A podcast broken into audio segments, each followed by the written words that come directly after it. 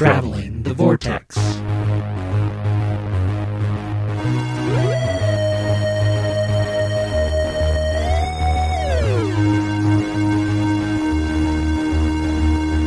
We've joined the Doctor as he travels the vortex, and he arrives at episode 364, where our receivers and manners are better than yours.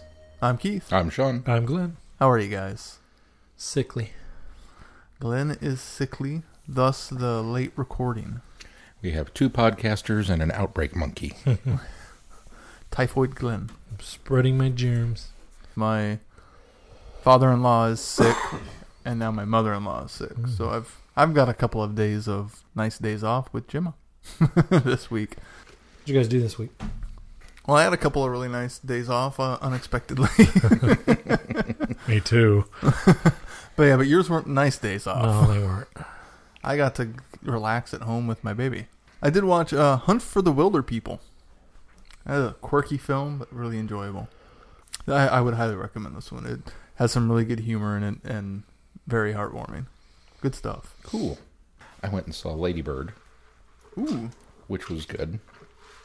Uh, performances are phenomenal. I don't know that I would have necessarily put it up in my oh it's you know best film of the year material, but apparently I'm wrong because everybody's voting for it for everything. Um, but it, it, it was it was a good movie. Um, and then the next day we went and saw The Shape of Water. Ooh. Yeah, That, as good as it looks. It's as good as it looks. Beautifully shot, gorgeous, romantic um, creature movie. Which doesn't sound like it should go together at all. a romantic monster movie. Got my lights down. Kind of excited over that. Got Christmas finally put away. Glenn, what'd you? Oh yeah, I remember. Did you do anything besides get sick? I did catch up on all my TV shows, so I Oh. finished Punisher. It's a really good series. Slow start, but it's really, really good. Really ends up well. I did also listen to Unit Assembled, Volume 5 of the new Unit series. Well, you're just trucking through those. Uh, yeah. But they, I mean, I've kind of listened to them as they've come out, so it's not like it's mainlining them or anything. It is so good. because this is the one that's new unit, old unit, and then Silurians and Sea Devils. Hmm. Ooh, There, there's one missed, huge missed opportunity, but other than, although I can fit a it, certain Myrka. yeah, there, it doesn't make an appearance, but I can make a head canon that there's a form of Myrka there. They just don't name. They just don't name drop it. But it's it's so how they use the classic unit characters is so fantastic, so well done. remind me when we get to those that I'll uh, I'll build a adversary archive out of the Myrka. We'll include that one. Anything else? I don't think so. Let's If- move on to some news. Uh, Big Finish has announced that after the conclusion of Doom Coalition, the Eighth Doctor is back. Of course, this is different than the Time War, so the, there's going to be two different lines for the Eighth Doctor running concurrently. The Time War is still going to be coming out, and now Ravenous. But these will obviously be set before the time. These will be set before the Time War. This is post Doom Coalition. Aren't you glad we hadn't got to those yet? Because they've been in the wrong order. So this is post Doom Coalition, Coalition, but pre pre Time War. Time War. from what I understand. He will be joined by Hattie Morahan, Nicola Walker, and Mark Bonnar, all return. And it's uh, Hurry up, get to it. Hurry up, get to it. going to feature Ian McNeice as Churchill. And they're bringing back Candyman in one story. That's the big news. I'm really disappointed. I can tell Glenn's sick because I didn't get more of an elated woohoo from him online. I woohooed it earlier when I read the read the thing. really makes me want to mow through uh, Doom Coalition so I can get to this story now. Because if Time War wasn't enough to make me want to jump in and really plow through it, Did you go to the the, Candyman will. Did you go to the site and listen to the trailer? No, I haven't. Uh, so there's four stories in the box set, and so the trailer's split up into here's a tiny little segment of each story, and one of them is the moment. And the doctor, it's you know, McGann being McGann and being awesome. He goes, "I know you, don't I?" And the Candyman starts to recite the sugar and sweet poem, and he goes, "It is you, isn't it, Candyman?" And I went, "Ah!" I was That's quite, awesome. I was quite elated. There's going to be three box sets of Ravenous, so who knows what's coming down the line. But April 2018. No, I take it back. Four box sets of Ravenous. Thanks, Big Finish. I don't think they will all feature Candyman, unfortunately. No, I'm sure he's only. He should be the big bad for the entire Ravenous. Well, it's Ravenous. I, right? exactly. Makes sense. That'll be John Simm's master. It'd be John Simm's Master and Candyman teaming up. Oh, Yeah. oh, yeah. I would totally listen to that. I'd, Two- I'd, I'd pay to listen to that too. Two, two characters so bonkers that it only makes sense that they're together. He had to do something before he got on that spaceship on from Mondas. Uh, our other bit of news comes from our good friends at Candy Jar. They have rearranged the Series 5 schedule a little bit, and coming up later this month will be a very private haunting by Sharon Bidwell. that is the next official because it's the kickoff for Right. five, right? The kickoff for 5. There will be a special edition available, which ex- includes an extended version of the short story The Wishing Bazaar, which Sharon Bidwell wrote. And then, of course, uh, Making me read these things again. Here's all the stuff Andy made me take out. Uh, there's going to be a digital short called The Comrades by Brian Gallagher, a tale set during the Cold War. Mm. And so now Series 5 line goes A Very Private Haunting, The Man from Yesterday, and capping off with The New Unusual. Good to know. So that's that's it. That's fit to print. I hope Comrades brings back that uh, Russian sub captain from uh, Yeah. uh, which one was it?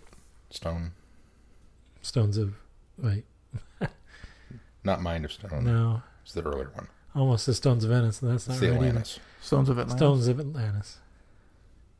Blood of Atlantis. Blood of Blood of Atlantis. Atlantis. Yes. There's no stones. Well, there was a stone, but They were made of they stones. yeah they were stone. Okay, Yeah. right. Blood of Atlantis. That Russian captain from that one, I hope comes back in That Comrades. nice. He may not, but I liked him. Andy, that guy should come back. If he's not coming back, I'll just tell you. That's it for news. And we don't have any feedback this week. Let's move on to our review. Planet of Evil. The Doctor and Sarah Jane answer an intergalactic distress call that takes them to a far flung planet, Zeta Minor, at the edge of the known universe. Arriving at the same time as a rescue team, they search for survivors of an earlier expedition. But will anyone be allowed to leave the planet alive? Bum bum bum. Yes, but they don't get very far. Because we spend half the story not on the planet. That's true. Almost more than half. Almost more than half. No, I, yeah. I think more than half. Nah, it's about half. Yeah. I wasn't overly wowed by this story. I think they're on that ship two of the or three of the four episodes. I think so too. Of course, some of that three of the four they were on planet. The planet. doctor goes back to the planet, but wasn't wasn't the ship on landed Well, on the was planet landed for? on the planet. Okay, so. I guess if you're counting those scenes before they get to the planet, then yes, I got technically there's more than Yeah. half. But you can't call it Ship of Evil. It doesn't have the same ring. And really, the planet wasn't. they that weren't evil. trying to escape the ship; they were trying to escape the planet. I think this. I mean, that's that's typical of Doctor Who and the the misguided title. Oh, they yeah, do that absolutely. frequently. The planet's not Unlike Creature from the inherently Pit. evil. It's just Did you know we made that joke? Did you notice there was a creature and In a there was a pit, It's true. was my first thought. and the was, creature Oh, look, was a from the pit. Um, yeah, you didn't like it. I, I I didn't love it. I Keith didn't like it. it, it was it was a fine story. Um, I thought it had some really good ideas in it. I think it, part of why I didn't enjoy it as much is even knowing where this takes place in Tom's run, it didn't seem like his normal Tom. he's very stoic. He's very one. stoic. Mhm. He's much more serious, and Mhm. especially considering where he is in his run. This is just after Terror of the Zygons, at his peak of zaniness, in my opinion. He's not. If there, you there, there's darkness and zaniness at the same time. if you there's if you look back though at uh, Zygons, he's very much the same stoic character. There's not a lot of zany to it, is Mm, Either, true. and and that was kind of a that was kind of a zone that he was in when they started the second season, his second season. I guess I'm just so used to first season Tom, Um, well, and I lumped her in and, with and- that. and so. then I, I have a feeling it probably had the the the series probably had a lot to do with what was happening in Tom's life at the time. Mm. and I don't know specifically what was happening at this time, but Tom seems to be a very, you know, kind of ebb and flow type person. And I think maybe this was maybe a time where he wasn't as, you know, happy or as excited. I, I don't think it had anything to do with Doctor Who, because Just I think he was excited about doing that. He was really engrossing himself in the Doctor. But I, I think there's a there's at least uh, Zygons, this one, and then I can't remember what follows this one up, but there's there is a, a, a period of time there where he does kind of he plays the doctor a little bit more subdued than he does in season one and then or his first season season one his first season and his even his third season. I think he kind of becomes a bit you know zanier again as as as time goes on especially with sarah. When you look at like uh uh so pyramids is next. yes. So okay so i was i was about She- to he's say a little dour pyra- on that one too. Well i Yes. think He's pyramids written dour. But uh, he's dour i think early on but i think that there are those little kind of there's those little thomism moments yeah, in in pyramid, and I think that's around where, I think that's kind of the uh, I can think that's kind of the the upswing. kind of upper Yeah, and I think that's part of that's. I think that's a large part of it. And it felt like he wasn't quite written as Tomish. He's just kind of written more generically. I felt. Um, I can see that. I thought Sarah had a, a decent amount to do, but their chemistry didn't quite seem on point as Oh, I thought is. that that's what I thought was spot on. This is this is the first story that I really feel like uh, Tom and, and Sarah, or the Doctor and, and Sarah Jane, are becoming very much in sync, in tune with each other, and becoming very very good friends at this point. well, I, I think so. I think that they their I think their chemistry really works from this point on, from this story on, the best. I think it, it really shows that they're working together well and the fact that they can really split up and get stuff done the way they want to. Yeah. I don't, I don't know if the the jabbing at each other is the, the fun poking that normally I see between the two of them was as prevalent in this Well, one. that's Series 17's poking at each other's. I mean, well, I guess suppose there's a little bit more of that later on as well in 18. No, there's there's there's twelve 12? season. Uh, oh, I was. I'm sorry. Season 12. That's, That's- why that's I'm where you're back. going. I'm going way too. my my brain scrambled today. Yes, I know well- what you meant. Early on. Yeah. That's why I'm going to default back to the first season. His first season. twelve. Yes. Um. There, there, there's that, but in a different way because they're really kind of re-getting to know each other, and Right. I think this is the point where they really kind of, I think they really kind of uh, become more in sync from this point on, in my opinion. I think they're more in sync. I just it doesn't seem like they're having as much fun together as normal. Well, it's Planet's evil. I think I think though the doctor sells the gravity of the situation here too. Oh, he does. I think he really, especially when he's got a ship of people that aren't listening to him the whole I, nine I, yards. I think another part of it is I wish I would have cared about any of the people on the ship. The the one guy, the one scientist guy that actually trusts and listened to the doctor, I liked. Everyone else, I could have died. I didn't really care about him, especially especially the the, the leader, Which science guy that listened pieces. to him? The The- guy was the- infected. the gray haired guy. The gray haired. Oh, he wasn't a. Well, I guess Oh. he uh, was. He was second in command. He yeah, was, the he was also another military guy. yeah. Riker. complete with the chest hair down. The, I don't know. I like the ship's commander too, though. I mean, I don't like him, but he plays the type. Yeah, well, he does. He plays he does the the type, type- and I plays the he, type he does it well. well. I, I I quite enjoyed because it really does give somebody for you to play off of as an antagonist when you don't you're not really the antagonist.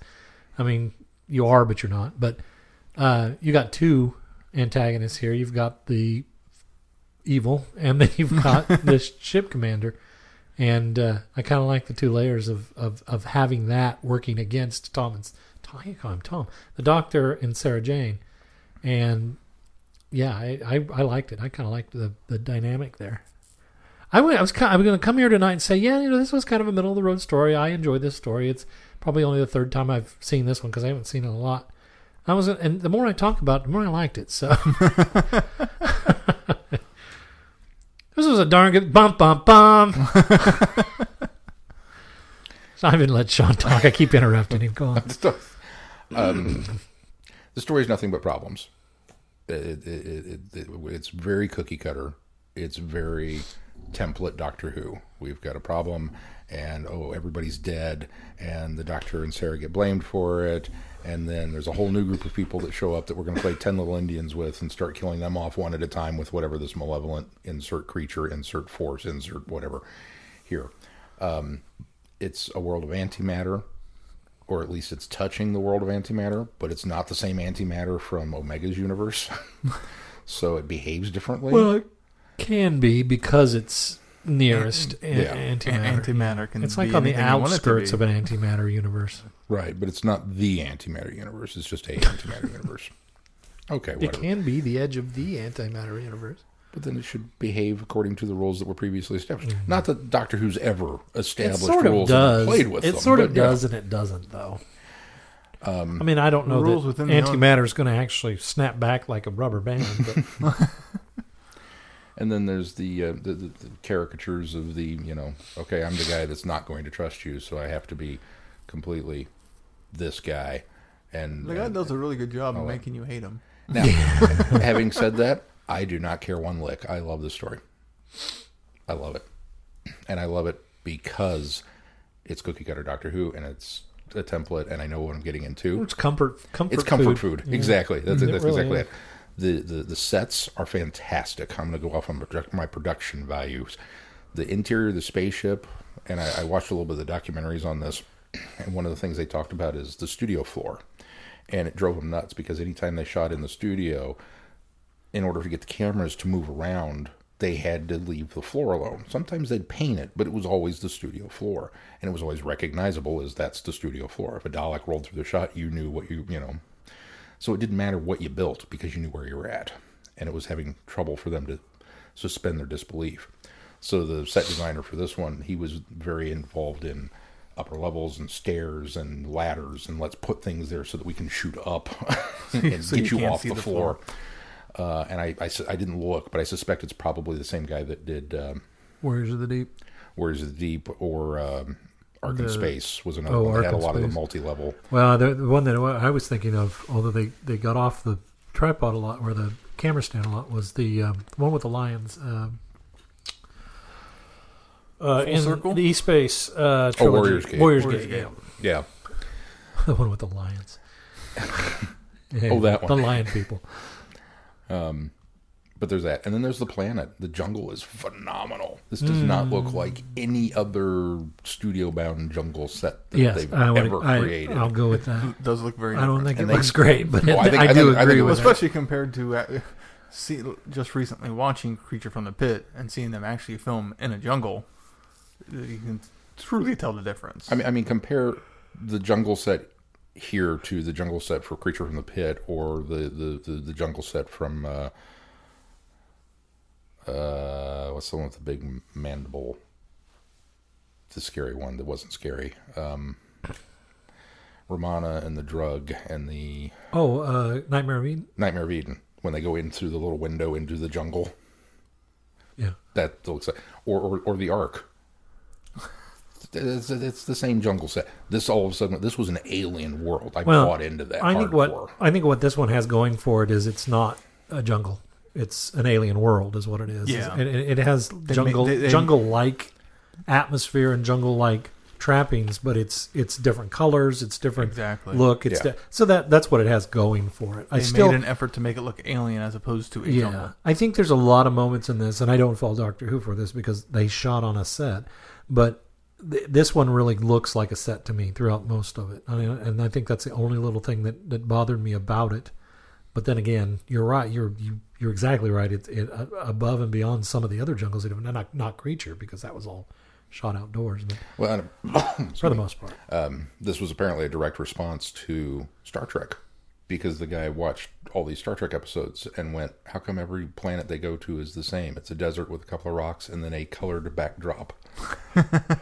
I'm not going to do that on Doctor Who. So he he went and convinced them, and they apparently even redirected some funds from later in the season to really do this one up. Hmm. So it kind of hurts me that you think, oh, it's three parts ship and one part jungle. So Well, there's a lot of jungle. mostly, It is for the most part. It's the most of it's done on the ship. and the ship has gorgeous sets, It is. and I like the effect. I I like I genuinely did like the sets and the effects throughout this entire thing. I like the look of the, antimatter monster. I think that's a really cool and clever way to try to portray that.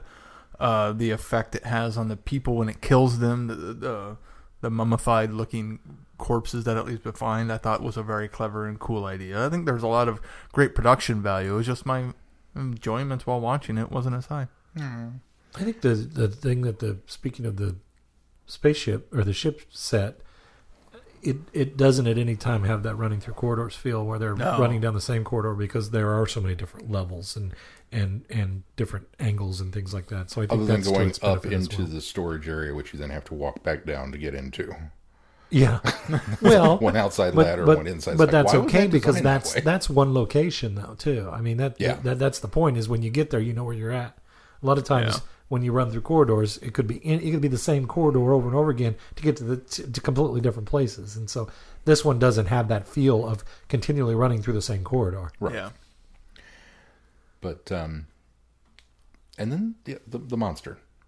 Now I've seen people online, and even I think the jacket they describe it as oh it's this is this is the one where they ripped off uh, the Doctor Jekyll and Mister Hyde because we're in that let's rip off classic mm-hmm. literature Who stage. I've never really seen Jekyll and Hyde. I mean, I understand where they're coming from with the professor once he gets infected with antimatter and kind of loses it but I've never really seen Jekyll and Hyde in this story. Now, Forbidden Planet, yes, I totally get Forbidden Planet. We've got an invisible monster, we've got the the, the, the base that's been nearly wiped out, and the people that aren't there. And I love Forbidden Planet, so that's another reason my enjoyment of this one is way up there because it's like, yeah, if you're going to steal Forbidden Planet, steal Forbidden Planet, do the invisible monster, cool. You talk about the relationship between the Doctor and Sarah. And I think for me, it's always been after the initial shock of seeing him change in, in Robot, and Robot feels weird for the Sarah Jane Doctor relationship. But then we follow Robot up with Ark in Space. And for me, they fall right back into it. They're Sarah Jane and the Doctor. This is just how it is, and this is how it's meant to be. And it's got my favorite line when you know you lie there blubbing, and he's kind of prodding her from verbally, and you know they're in that verbal sparring mode that I think you were Yeah. you were talking about. Yeah. But this one, while the Doctor's a little more stoic, this is just they're they've settled into that old married couple routine, where they're still they are very comfortable in their relationship, and she's still giving him pointers about, well, you know, we could go do this. Well, we can't do that because of this. Yeah, but the force field's turned off. Ah, you know, and Yeah, it- yeah. he just doesn't play it up maybe as much as, say, a season sixteen Douglas Adams Doctor would. Right. Right. Yeah. But it's it's still there that she's still, you know, prodding and giving these these pointers, and I just I every interaction they have is is golden. I say I, I agree. I agree. riveted watching why- the performance from these two. I think that the, what this also does is it takes Harry Sullivan out of the picture, which isn't always a good thing because I really enjoyed Harry Sullivan, but this is the first one the first away one, from Harry, yeah. and I think why I felt like they were always. I, I think you're right. Ark in Sp- Space is that spark of familiarity, but I still think that all the way through, although the, part of it's because they're separated so often because you've got Harry thrown into the mix. But I think their relationship, and it's probably because you've removed Harry at this point. This from this point on is where their relationship really feels like you know uh, they know each other, Yeah, and I think that that's that's the Sarah Jane and Doctor relationship that I like is from this point on. Um, but I think maybe if I put my finger on it, it's because Harry's there that it doesn't feel the same as it does once Harry's gone. So. yeah, I could buy that. Because then you follow this one up with uh, with pyramids. Pyramids, you know, yeah. she's got the gun. Don't miss. I won't miss. And that's all they have to. You know, Yeah. He didn't need to say it, and she didn't need to tell him that she wasn't going to, but they did. And then you know, it's just oh god, I love the Doctor and Sarah Jane together. Which is still one of my favorite um, Doctor and Sarah Jane stories. It's a good one. But um, so yeah, I mean the, the you know the plot. Yeah, like I said, it's cookie cutter, but it, it's it, for me, it's very much comfort food. And here's the weird thing about this: maybe I'm coming at this almost too fresh because there are Doctor Who stories that I look at as comfort food, and I can't wait to watch them again. Pyramids or in Space or Invisible Enemy. Um, but then this is one I was sitting there watching it, and it was all new. I don't think I've seen this probably since the first time KCPT aired it. You know, way back when. That was probably the first time I saw it, and I don't think I've watched it again since then.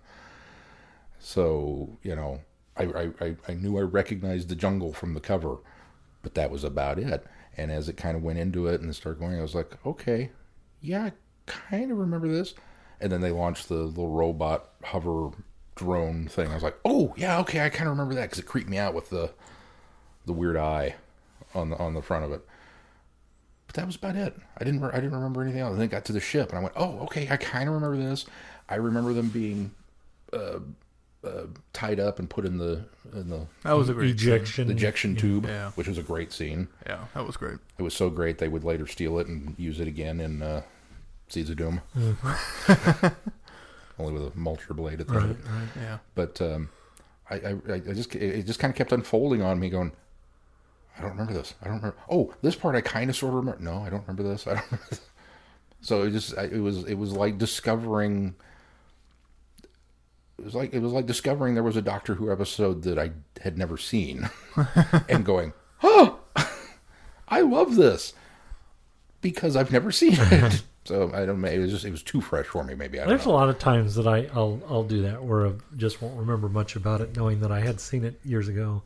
This one, though, I think I don't think I got it from you. I think I got this one. This was one of the ones that Duncan's Movie Magic had, Yeah, I don't remember owning this one. and I remember, re- uh, well, Didn't rent it because I worked there, but checking that one out and watching it, and it- seems like I've even now that I, I said three times, but now I'm thinking I think I also saw this on Daily Motion more recently. This was one of the ones that was on Daily Motion for or Daily Motion, yeah, Daily Motion website for a while. but so this was probably the third or fourth viewing of it. But I like it. I knew what I was getting into though because it was fresh enough in my mind, even Mhm. after what five or six years that what it was and I'm rambling. I forget that you, you did do a. Um, I mean, I, I, I, I'm aware that you've always been. I don't know if I can call you a bigger Who fan than me, but A, a more habitual rewatcher. there you go. I, and and I, I remember specifically when we first started the podcast, and just before when you you kind of come with the idea, and I'm like, yeah, I'm down for it. And I kind of remember being peripherally aware that you had started getting a little more serious about doing some research ahead of time. Yeah. And I, I've always I- kind of been a fly before- by the seat of my pants. Okay, Yeah. what are we doing this week? All right, No, I should go e- watch even, that. Even before that, I was because I I got re-intrigued, uh, particularly after the movie came back out, the '96 film, and I think I stumbled across a few years later the early Big Finish stuff when it was coming out, and then uh, of course you and I had met '94, and I borrowed. A dozen of your you had a bunch of stuff on VHS you hadn't even watched. Well, that's, then- that's the collector. Even as, even as I was buying them in the early parts of the podcast, I would go and start picking them up, and I'd put them on the shelf and go, "Look, I have twelve Doctor Who episodes now." I think I probably only watched one of the twelve, Yeah, and it was Brain of Morbius because oh, it's Morbius. so, um, But talk, I- talk about comfort food. Plus, whatever you didn't have, Duncan's had. yeah, you know, or, or some of them were double, but uh, some of them I got Duncan's, and then I I got online there for a while before the series came back in 2005, and that's where I started finding some of them online. Although it was still hard to watch them back then because you you either had to download them or watch them on a really tiny streaming video. yeah. And then over the course of the last you know 10 years or so, they I've watched a bunch of them that I didn't have on Daily Motion or other avenues, so iTunes things like that. Hmm. Yeah, like I say, it's it's it's, it's funny how you know the memory cheats because mine was telling me I don't think I've ever seen this, but I'm, I had to have. What is it? That was 30 years ago, Sean. 30 plus years God, ago. don't remind me. somebody made that. That's why. I mean, somebody made that comment. If said, you watched Star Wars in 77 and then didn't watch it again until today, it might seem new to me. yeah, it would seem very new to you. You would remember hardly any of it. Somebody made that comment about all the kids that are born in the year 2000 are now 18. We're not going to talk about that. but um, yeah, so well, I'm trying to think because when PBS was running them, it would have been and maybe 80. Well, not even 80. Somewhere between probably 79 and 84 is probably the first time I saw it. So, yeah, 30 years. 35. What year is it? I don't want to do the math. I just, I, I really liked it. I, I had a great time watching this, and I was just captivated and could not believe that it was one that I, I, li- I I, hadn't re-seen. one thing I did like about it was the the professor guy that gets mutated and starts turning. His whole story arc of him wanting to prove his theory of trying to improve energy, and I thought that was a really nice and progressive storyline for him to have. Why it works well is it turns. I mean, because he's the one that's infected, it turns him from being the bad guy of the piece into being the victim of the piece because he really is trying to do something positive. Yeah, and it Uh, just all yeah. blows up in his face. I think the thing that I don't like about it, and you talked a little bit about the borrowing from Jekyll and Hyde, was the Jekyll and Hyde aspect of it. And I think for, for visual purposes, they, they went that way, that he transforms into this monster. But I kind of felt like if you were being infected by this antimatter or being possessed by this creature that's that's infiltrating this ship in this way, I don't think that you would have that Jekyll and Hyde persona type. I mean, uh, the outer appearance. You would have it. Uh, oh uh, yeah, your mental faculties. would he be almost that had way. a an But it's inferno look to him. Yeah, Yeah. what was the, the the point of having the you know the, the virile look to him? But to uh, give a visual monster for the episode. well, that's why I say I think obviously the, the the clear answer to that is to give it some sort of visual representation as well. Although I felt it was glowing eyes were really cool. I, yeah, Yes, which, which I thought was yeah. which I thought was satisfactory. On the other hand, to probably maintain that special effect for all of the times that they needed to, because he does turn into the the Cro-Magnon man. yeah often. So I suppose in order to maintain that, it would probably have been more costly to do it. But yeah, the glowing eyes was a re- really great effect. yeah, One thing I felt cheated on is when we they uh, uh, Riker and uh, Sarah Jane they go and he go we go get the the thing and so they sneak out of the cabin up at the bridge and they go to the storage closet and they pick up the ray guns and a bunch of cable and some boxes and he's like we'll set up a portable force field and I'm like okay this will be cool and he says point them on the floor so she starts laying these things down and pointing them at the doors and everything like that and plugging in cables and everything like that. and then the bad guys come and bust in through the doors and we never really see them do anything with it oh You yeah. know, I was just kind of like, oh. I mean, you left the safety of the bridge to go get this stuff, right? So I kind of, I kind of wanted to see something happen. At least see it deflect the, Yeah. the bad guys. no, I sort of like the, and maybe it's unintentional misdirection. Maybe I'm reading more into it than I thought.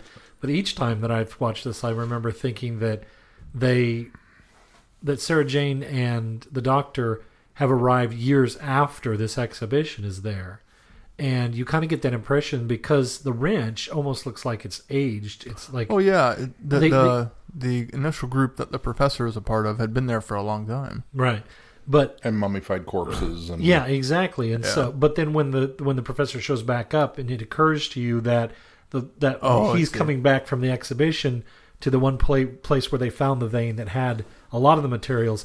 It had only been a night between that that time. Well, at least a night cycle between that time and the time that that Sarah and the doctor show up, and then again when the the, the ship arrives. So, but they give the impression that that you know we saw something that had happened years prior, and then the doctor and Sarah Jane because there's a there's a uh, uh, uh, and again, I think it's unintentional misdirection where the doctor talks about being off by so many years too when they're trying to uh, return to London, and not only have Yeah. they ro- arrived in the wrong location, they've arrived, arrived in the wrong time, and that's obviously to convey that it's it's you know many years in the future.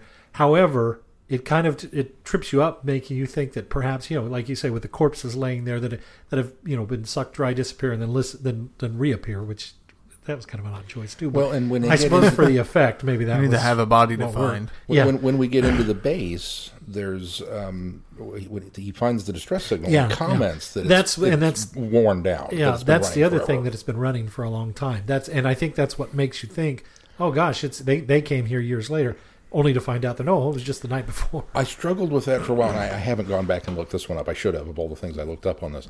It made me wonder because of the professor's comments when the guy says, Well, we can come back to the vein. He says, We can't. It won't be here. The planet changes.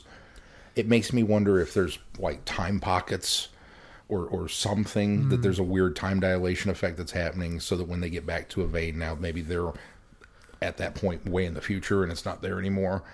Just something that I wonder if had been written in there and then got dropped because they thought maybe it was just a little too much. Could be, could but be. The, but it, you can easily apply to the fact that whatever this is that's in this this entity that's in this planet is is obviously moving that material around. Yeah, that's why that they're could be it having a hard time. That's why I say planet of evil. That's why they're having a hard time finding these veins because once it's discovered, the thing moves whatever materials they're looking for to a new location. maybe it's Califrex.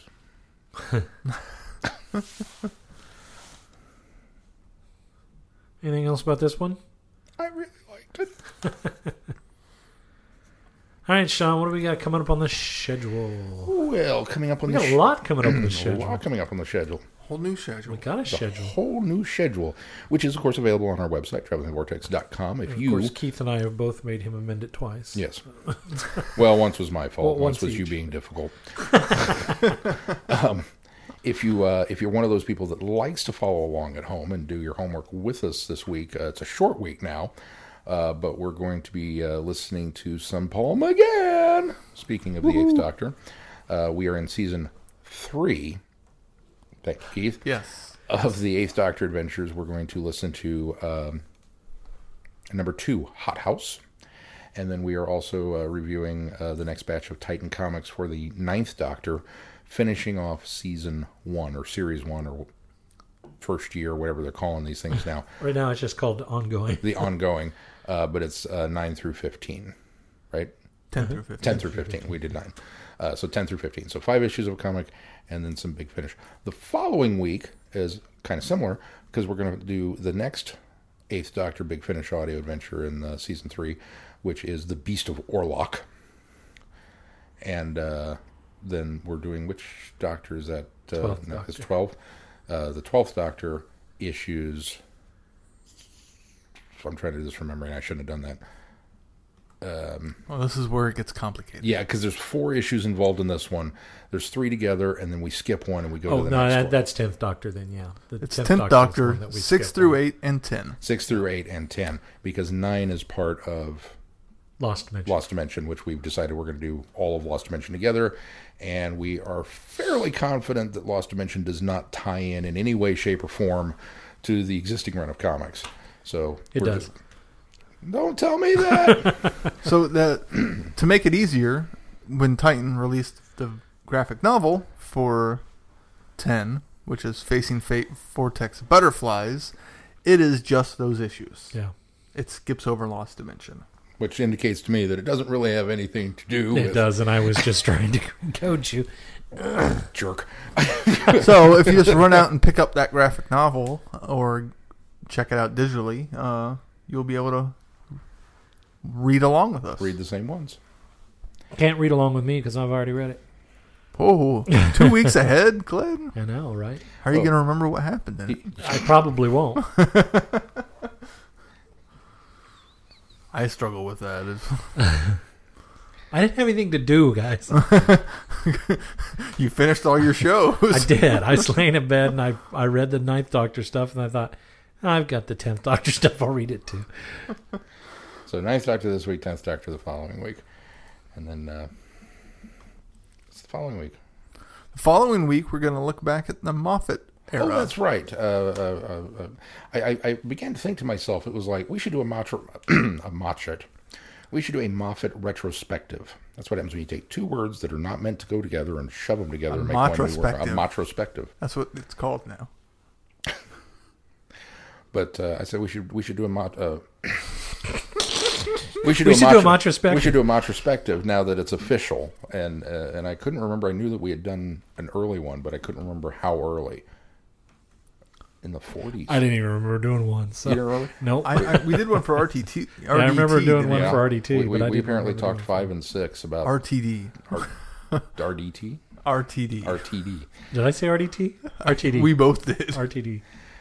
But um, yeah, no. Russell. For, Yeah, you know who should be here for this? Back when we did our Russell Russell Street. spective. But um, yeah, so I thought we should we should do one now that it's officially over with, and it's been a month, so we can kind of put a little distance between us and the Christmas special and see where we're at with it. So we're gonna kind of kind of recap what we thought. And it'll be especially meaningful for Keith since it was his first real era That's true. of Who coming to an end. I'm I've gone back and started rewatching season five in preparation for this. Oh, really? Yeah. Well, I just did all of Capaldi leading up to Christmas, so I might as well knock these three seasons out too. So just a Matt fun little, Smith, yeah, when he twist says- my arm. Yeah. When he says watching, he means he has them on in the background while he's working. But Yeah, or while Jim is asleep on my chest. I, I, I booted up a, a, a BBC America. And I wonder if Doctor Who's on. It was six in the morning. Of course, Doctor Who's on. It's BBC America. and it was Fear Her, and I went, nope, not even a little bit. But um, yeah, so you know, no no homework that week unless you want to go back and watch te- five seasons of Who. Uh, but just uh, Five seasons plus. Because you got the specials. oh, the there. specials and the yeah. But um, well, the other specials, not the special specials, Right. right? The spread out specials. what are you talking about? Time of the Doctor, Day of the Doctor, and then Oh yeah. the Christmas specials and the gap year for Capaldi. well, those are still part of the seasons. Did you say the specials, I think Yeah, I know. Yeah.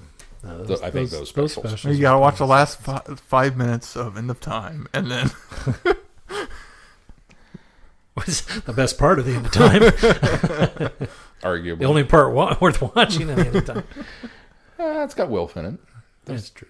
and I, I don't mind the master plan with the master race. uh, okay, uh, that's neither here nor there because we're not doing that. But no homework for the final uh, final uh, week of um, January, unless you want to watch five years plus of, uh, of of Moffat's run. Yeah, So- because we had a whole year off, so there's really six. And I expect Andy to, to write in with all kinds of feedback about this particular era of Who. That's me poking the bear with a stick. Who? Andy, Andy. Oh gosh. why don't you tell us how much you love this era of Who, Andy? I'll have to set aside a tirade section of it. Uh, anything else this week we need to talk about? I know uh, if people want to contact us, they can do what, Keith? they can go to our website travelingthevortex.com, where you can also find the schedule, and just click on the Send Us Feedback tab, and uh, that'll send it to us, or you can send it directly to feedback at travelingthevortex.com. You can also find us on various forms of social media. Yep. And uh, if you want to help us financially, we do have a Patreon um, site where you can donate to this show, and every bit of that money goes right back into this show. Anything else we need to cover this week, Sean? I don't believe so. Are you sure? Mm, yeah, pretty sure. If that's going to do it for this week, until next week, I'm glad. I'm Sean. I'm Keith. Cheers. Good night, everybody. Be seeing you. Thanks for listening. What he said. Ditto. You have been listening to Traveling the Vortex. Doctor Who and all of its associated programs are owned and trademarked by the BBC. No infringement is intended or implied.